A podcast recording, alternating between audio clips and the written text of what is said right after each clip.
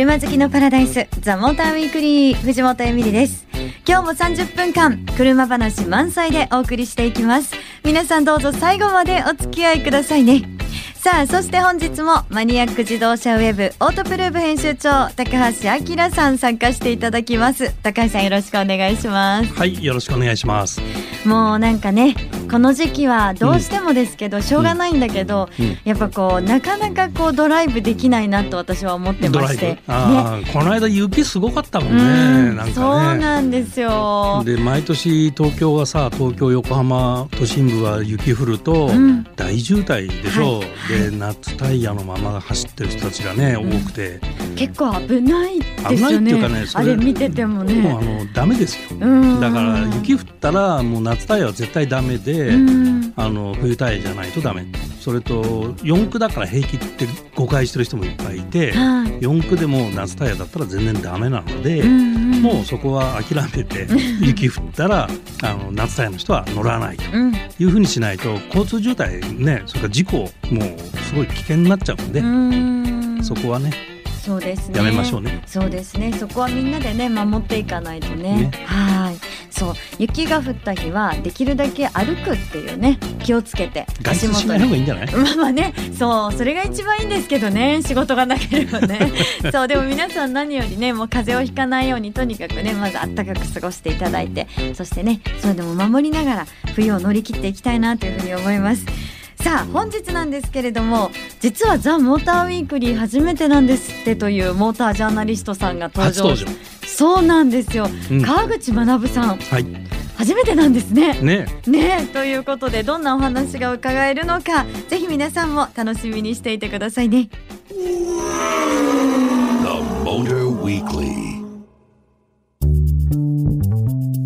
藤本エミリがお送りしているザ・モーターウィークリー。さあ今夜のゲストをご紹介します。モータージャーナリスト川口学さん初登場です。よろしくお願いします。川口学です。よろしくお願いいたします。お願いいたします。ザ・モーターウィークリーには、はい、川口さん初登場してくださる、ね、ということで。そうなんです。あのフェイスブックとかで、あの同業の方がよく出てるのを見て僕 もいつか出させてもらえるかなと思ったんですけどもいつ声かかるのかって、はい、いやそんなそんな。もうねすごい本当もあの学さんの根強いファンの方がいらっしゃるのですごく光栄です、うん、こちらこそ光栄です。よろしくお願いします。いや今夜はですね本当に学さんファンを取り込もうと思って お送りしていきたいなというふうにね、うん、思っておりますけれども、はい、今日はちょっとなんかこう人となりだったりとかはい、あとはやっぱりモータージャーナリストとして、うん。それでもねこういう車が好きなんだみたいなきっかけだったりとかそういう話も伺っていきたいなと思うんですけどいいでしょうか？番組のねリスナーにこう、自己紹介的に、わ、はい、かりました。なんかあの伺った話によると、はい、あの川口学さんといえば、はい、なんかスポーツカー好きっていうイメージが皆さん持たれるっていうふうに伺ったんですけどそうなんですか？そうですね。やっぱりあの、昔からスポーツカーはもちろん大好きで、あのまあ、常にスポーツカーは所有はしているんですけれども、特に若い頃はですね、まあ、今48なんですけれども特に若い頃はやっぱりみんなそのスポーツカーに憧れたりするっていうことは結構あると思うんですが。この業界はみんなスポーツカー好きだよ、ね、そうですかそうなんです。まあやっぱ走ってね楽しくて気持ちいいっていうのは非常にそれだけで魅力ですし、うんそこに憧れるっていうのはやっぱり素直なね感情というところですよね、うん、今じゃあ実際に何をこうプライベートで所有されてるのかなっていうのをズバリはい気になっちゃうんですけど。車はですね、えー、3台あるんですけれども。3台、はい。はい、まずですねメルセデス・ベンツの GLC っていう車があります、はい、これ SUV ですね、はい、でそれとスバルの BRZ、はい。まあ、これはあの FR のスポーツカーなんですけれどもそれとホンダの S660 という軽自動車のスポーツカーがありますね。その3台を所有してます結構なんかそれスポーツカー2台ね やっぱりお好きなんだ。でも意外かと思われると思いますけれども、はい、2台ともオートマだったりするんですけどね。あそうなんですか、はい、えそれは何かこう理由があるんですか？これやっぱりあの妻も運転することができるのでまああの AT にしてるというのもありまして、まあ、あと MT の場合は仕事であのいくらでも乗れるというのもあるんで、まああのとりあえず AT に乗ってみるっていうのも一つ、まあ、価値観かなと思いまして、まあ、昔は当然自分でマニュアルのスポーツカーをいっぱい持ってたんですけれども、それだけじゃなくて、まあ、要するにもっとあの広いですね方々にその乗れるようなスポーツカーっていうのも自分の生活の中で試してみるっていう一つのがありまして、まあ、レティをあえて選んでますね。えー、これどのぐらいのスパンでこうあの車買われるんですか？そうですね。僕はあの早いんですよ。結構早いね。2年ぐらいで多分。2年ぐらい。最長で2年ぐらいだと思います。えじゃあこう今、はい、これ次買おうかななんて思ってる車を教えてもらえちゃったりはするんですかね？いやまあそうですね。まだなんとなくしかイメージはないですけれども、はい、その電気自動車はなんかもうそろそろその生活の中に入れて試してみたいっていうふうには思っているんですよ、ね、まあ、そのタイミングがいつかっていうのはちょっとわからないですけれども、それは一つありますしまあもちろんなんかこう新しいスポーツカーが出てくればそれはそれで興味が出てくるとは思いますし、まあ、僕ねとにかくあの新しいものが好きなんで、はい、割とその皆さん自動車ジャーナリストっていうと円数な方が結構多くて、うん、古い車大切にされてる方というのもいっぱいいるんですけども、うん、僕はとにかく新しい車があの好きでそれを試していくっていうのが非常にこうあの自分のなんかこうスタイルですね。なんかあの SNS もやりやすい早いもんね。そうですね。あのそういうのもね僕大好きで。アップル系のものもね。はい。あっという間にそういうのはなんか手に入れたりとか 始めてみたりとかっていうのは結構あの早い本かもしれないですね。ただの新しいもの好きですね。いやいやいやいや。でもねなんかそれでありつつ、うん、あれですよね。必ずこう車に自転車を積まれたりとかね、はいはいはい、されてますよね。そうですね。あの40過ぎてからやっぱり運動するようになって、えー、今はトライアスロンやってるんですねすごい。よね、はい、そういうトライアスロンやるとやっぱりまああのスイムバイクランニングってあるんで自転車を車に積んであの見たりとかっていうのもなりますしだから今まではその自動車のラゲッジルームっていうのは本当にあのメーカーの言いなりでしか知らなかったわけですけれども広さはこのくらいですみたいな。実際にどんなものかっていうのは分かんなかったんですけれども自分でやっぱり積むようになったら非常にシビアになりましたしこれが積めるのか積めないのか積みやすいのかみたいなところにもあの頭がいくようになったっていうのもありますよね。なんか結構その車好きな人たちにこうある意味こう指針を出してくれるというか川口さんならではの、はい、なので今日もねいろんなお話が伺えるんじゃないかなっていうふうに思ってますけれどもね、はい、楽しみですがあの後半もぜひよろしくお願いいたします。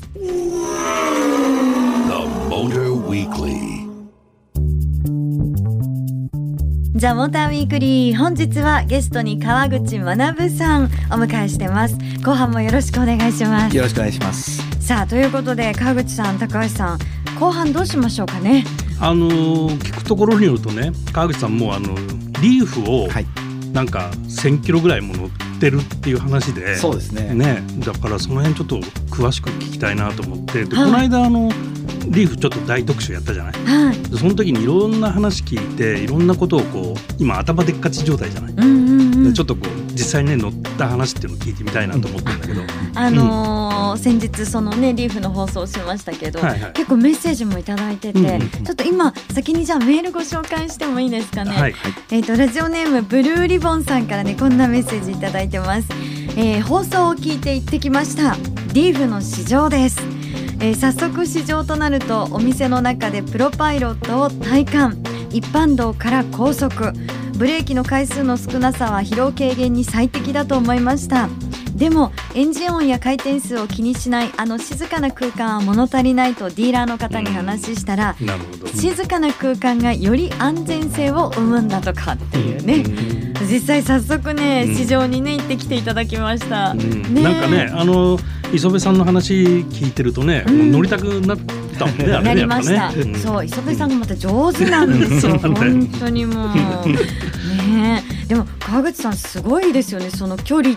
そうですね。やっぱりあの仕事で何回も借りるっていうのがあるので、はい、そのタイミングが結構頻繁にあったというのもありまして、うんうん、非常にまあ長くを乗りましたし、うん、まあ、あの仕事その撮影とかする中で乗ったのもありますしそのタイミングであの借りてる時にですねちょっと遠くまで行かなきゃいけないことがあったりして、うん、結構距離も乗ったりしたので、うん、結構もう1000多分今そこに1000キロって書いてありますけれども1200300キロは多分もう乗ったとは思います。はい、はい。一気にこう長距離行ったのってどれくらい？一気に長距離行ったのは、えーと、ここ横浜に日産のヘッドクォーターがありまして、はいはい、そこであの車を買い出しましてそこからですね都内を経由して群馬県の大田に行って、うん、で大田まで行ってて戻ってきて、え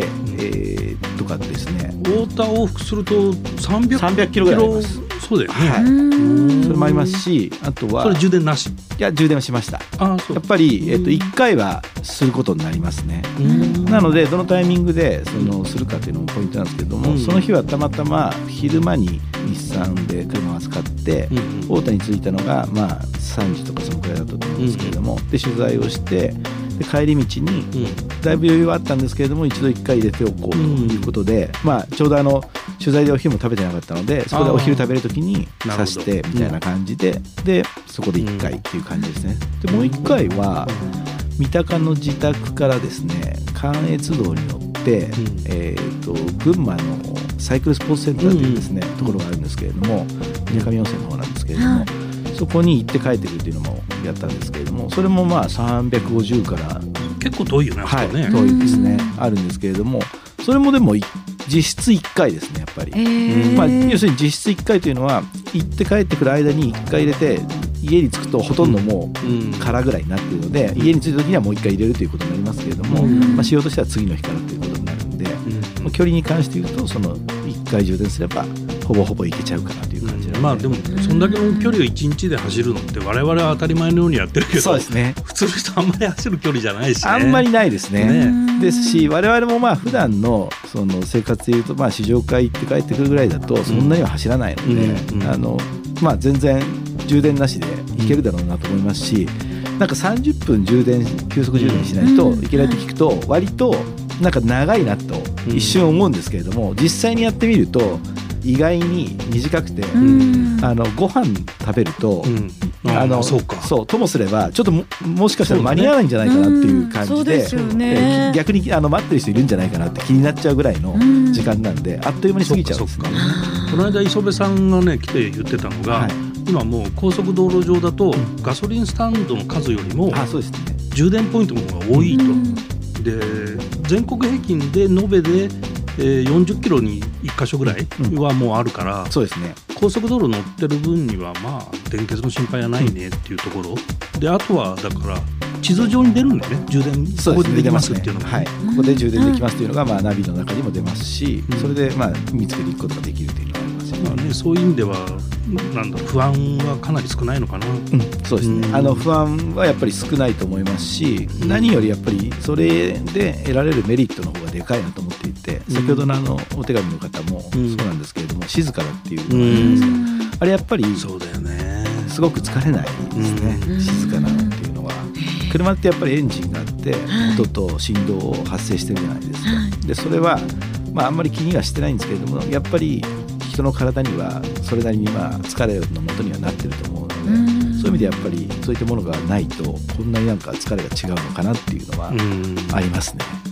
なるほどな。いやでもなんかねあのすごくそのリーフっていろんなこうものがついてるって言ったら変ですけど、ね、はい。お話聞くたびにいろんな発見があるんですけど、ええ、川内さんどうでした？なんか実際乗られて発見だったりとか、ね、あのプロパイロットというがついていて、はい、これはまああのすでに他の車例えば日産でいうとセレナとかエクストレイルの、うん、そういったものにもついてるんですけれどもリーフにも同じプロパイロットという要するに部分自動運転というかですね前の車についていってくれてアクセルブレーキを勝手に車の側がやってくれてハンドル操作もある程度勝手にやってくれるという機能がついてるんですけれどもこれがねガソリンエンジンの車との組み合わせじゃなくてモーターとの組み合わせなんですごいシステム同じなんですけど、はい、いいものに感じるんですね。いいものに感じる。要するに、はい。前の車について走るときに前の車がブレーキ踏んだら自分の車もブレーキ踏むわけですよね、うん、でその後前の車が再加速したときに自分の車も再加速するわけですけれどもガソリンエンジンの車って再加速してくださいっていう信号を送ったときにエンジンが回転が上がるまでのラグがあるんですモーターの場合は全然ラグがないんであっという間にスーッとついていくような感じがあるしで加速自体も、はい、まあ、エンジン回転が上がっていかないと加速していかないですけれども、はい、モータースーッとそのままついていくのでなんかこうレスポンスのいいものに感じたりするんですよね。うん、あ、はい、なるほど。あじゃあもうスーっていう感じなんですねそうなんです。ね。そこはだからすごくいいなと思いましたね。はい、プロパイロットはあとあれだよね。自動駐車。あ自動駐車、ね、あれがやっぱすごいね、はい、自動駐車もやっぱりすごいですし、うん、この駐車が苦手な人にはすごくいいと思います。で普通のバックの駐車だと割とまあまだ人間がやった方が早いなっていう人も結構多いと思うんですけれども、縦列駐車に関しては結構車の方が早いんですよ。そうだよね、はいうん、特に左前が感覚がわからないんで、まあ、入れる時にですね、あの一発で入れられるかっていうと狭いところだとなかなか難しいんですけれどもそこはやっぱり機械の方が判断が早いですよ、ね。そうなんですね、はい、ね絶対ぶつかんないからね。そっか。いや私縦列駐車しませんもん。不安だから。でもそっか今ね車がそういうのも全部ねねやってくれる上に、うん、なんかすごくこうお話を聞いてるとこう電気自動車、うん、リーフの魅力がどんどんどんどんですね。この間から私すごく溜まってきてるんですけど。あとねもう一個やっぱすごいのは、うん、やっぱそのドラビリなんだよね。これ、意外にその電気自動車ね舐められない。ものすごい。僕あのサーキットでも乗ったことあるんですけれども、えー、あの車って不安定になった時に車両制御安定装置っていうのが働いてですねブレーキをつまんでスピンしないように車がこう制御してくれるんですけれども、その時にちょっとブレーキのガガガガガっていう振動が入ってですね制御されるんですがその時って普通の車だとアクセル踏んでも全然反応しないわけですよ、要するにエンジンの回転を抑えてるんですけれども。で車両が安定してからあのエンジンのですね回転が上がっていくんですけれどもリーフの場合は姿勢が安定した瞬間にアクセルを踏むとすぐにですね反応が得られるので普通のガソリン車よりも姿勢のなんかこう立ち上がっていくところが早かったりとか、そういうところがですね比べ物にならないぐらいいいっていうのがあって。えー、えー、じゃあレースいいじゃないですか、ね、レースもだからある局面だけ見るとすごく多分面白いと思いますね。うん、えー、来年から来年か今年？で日産がフォーミュラ E やるもんね。あそうですね。うん、そっか、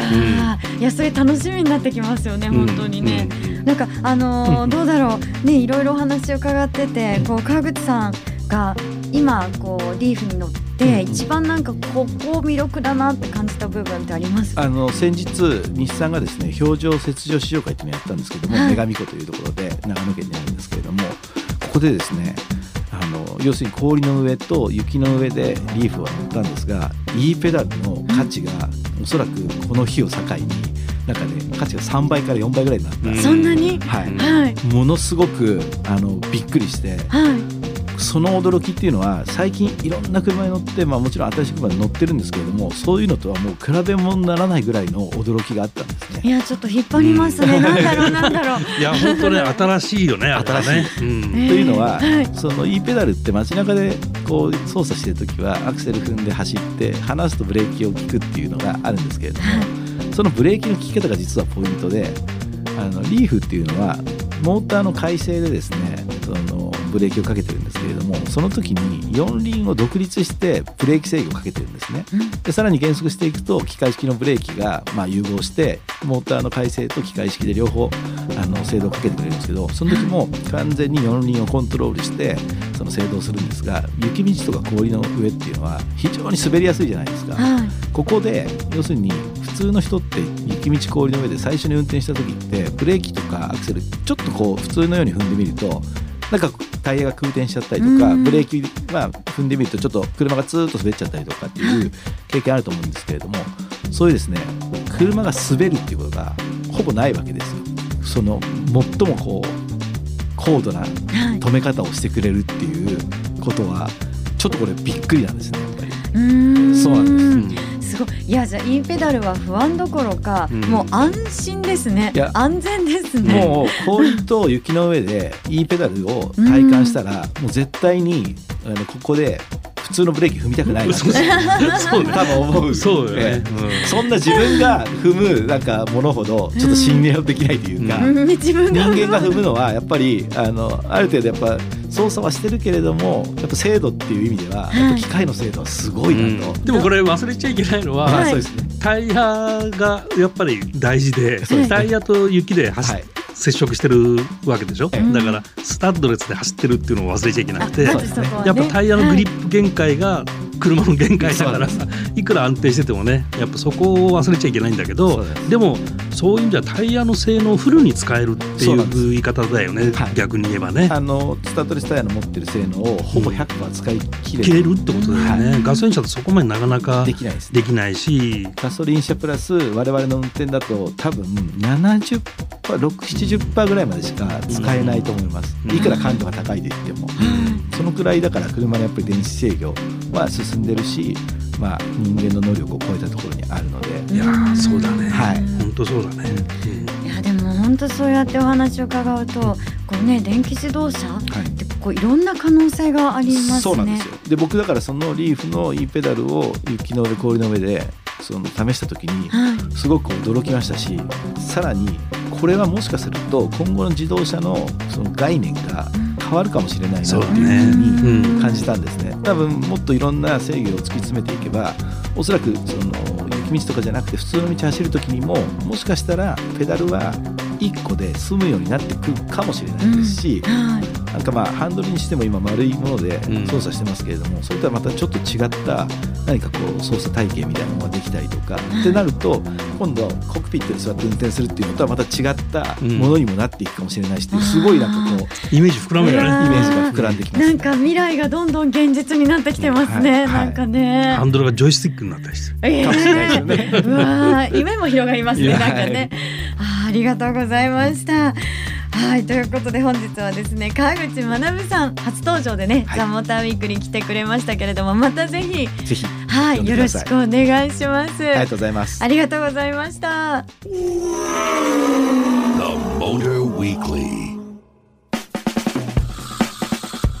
お送りしてきましたザ・モーターウィークリーいかがでしたでしょうか？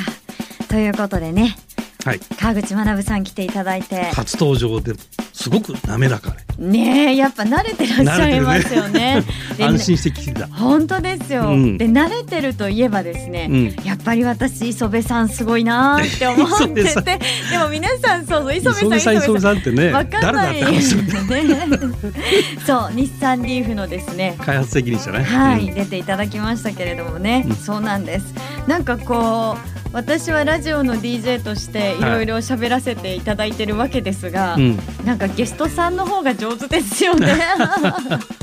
彼はトークショーとかね YouTube とかねいろいろやっぱり喋る場面いっぱい経験してるからね。ねラジオもいっぱい出てるみたいで。そうそう。でもなぜかうちが初登場だったからね。そうなんですよね、ね、またでも出てくれるって言ってたからね、はい楽しみです、ね、また面白い話聞きたいですね。はい、なんかすごい横浜のこの景色に感動してました、ね、スタジオからの景色。まあでもご綺麗だよね、本当にね。ね、そうなんです。はい、えー、次回はですね、どんな方が来てくれるのかということでね、ぜひねこれからもザモーターウィークリー楽しみにしていただきたいんですけれども、今日はですね、プレゼントがあります。えプレゼントは日産リーフのプルバックカーをプレゼントします。4名様です。あのザ・モーターウィークリーのですねあのホームページにこのプルバックカーの写真を載せておきますので皆さんぜひねチェックしてくださいね。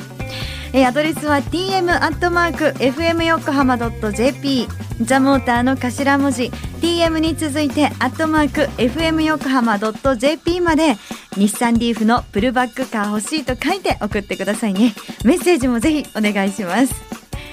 ということで「ザ・モーターウィークリーお相手は藤本エミリとオートプルーブ編集長高橋明さんでした。